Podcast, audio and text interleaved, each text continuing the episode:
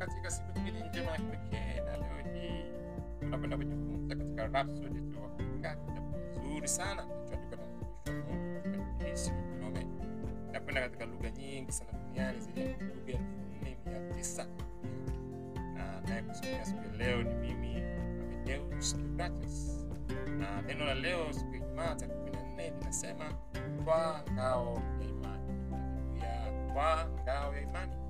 Andiko la ufunguzi kutoka katika waraka wa Efeso sura ya sita mstari sababu hiyo twaeni silaha zote za Mungu mpate kuweza kushindana siku ya uovu, na mkiisha kuyatimiza yote kusimama. Haleluya. Biblia inaanza kusema unaposoma kuhusu silaha za Mungu katika Waefeso sura ya sita utagundua kwamba maelezo ya kile tunachopaswa kuvaa yanaonyesha jinsi adui anavyopigana.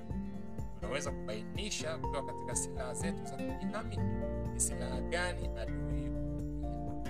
Basi simameni hadi mmejifunga kweli kiunoni na kuvaa diria hadi kifuani na kufungiwa miguu tayari tupatao kwa ajili ya injili ya amani. Zaidi ya yote, twaa ngao ya imani, ambayo kwa hiyo utaweza kuizima mishale yote yenye moto mwovu. Tena pokeeni chapeo hiyo inapatikana katika Waefeso sura ya sita mpaka kumi na saba. Anasema angalia inavyosema kuhusu imani. Kwa hiyo imani unaweza kuizima mishale yote ya moto ya shetani. Nasema mishale yote ya moto ya shetani. Hiyo inatuambia makombora yake ni aina gani? Makombora yake yote yanahusiana na kufanya na kufanya ukabili kitu au kuamini kitu zinaweza kuwa mishale ya moto ya kukata tamaa au huzuni au hofu, kushindwa au magonjwa. Yote yanalenga kufanya uchukue msimamo kinyume cha neno la Mungu. Lakini Biblia inasema ukitwaa ngao ya imani, ambayo kwa hiyo utaweza kuzima mishale yote yenye moto ya nguvu. Anasema kwa hiyo imani yako au kwa imani yako unaweza kuizima si baadhi, bali mishale yote yenye moto ya nguvu. Imani yako ni. Oh, haleluya! Anasema imani yako ndio ngao yako. Mm, mm, Nzuri sana, maana kupitia imani kama Baba ameonyesha hapo, unaweza kuuziwa mishale yote yenye kusema chukua imani yako, usikate tamaa.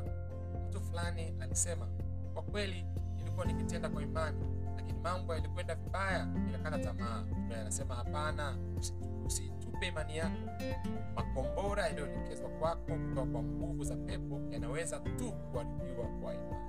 Oh, yanaweza tu kuharibiwa kwa imani. Yani kisha kusema, Biblia inasema basi imani chanzo chake ni kusikia kusikia.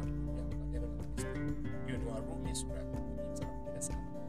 Kadiri neno la Mungu linavyozidi kujaa au kuingia katika roho yako, ndivyo unavyopata imani zaidi, na kadiri unavyotumia imani yako, ndivyo inavyoimarishwa zaidi. Na shetani anaporusha makombora yake, utatikisika kwa sababu yatasambaratishwa na ngao yako anaporusha makombora yake yata- yatasambaratishwa na ngao yako ya imani. Hebu tufanye kwa pamoja asubuhi leo. Sema, imani yangu ni silaha ya ulinzi na nyenzo ya ushindi dhidi ya adui na adui.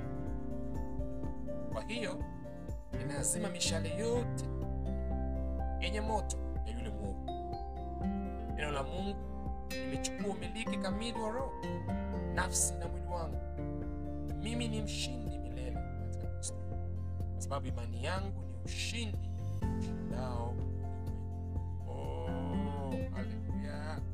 Imani yangu ni ushindi ushindao ulimwengu. Imani yangu ni ushindi ushindao ulimwengu. Hmm? Wow. Kufanya mafunzo ya ziada katika somo hili kusoma waraka wa kwanza wa Yohana sura tano mstari wa waraka wa kwanza wa Korinto sura kumi na sita na Warumi sura ya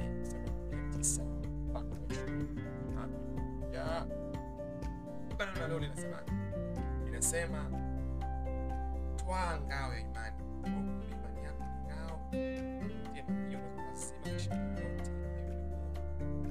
akubariki sana unaweza kupata nakala hii ya kuwasiliana nasi na namba zifuatazo sifuri saba tatu sita sifuri sifuri sifuri tisa tisa tisa unaweza kutumia linki ambayo utaweza kufungua nakala hii ya kuisomea zaidi Mungu akubariki sana uwe na ushindi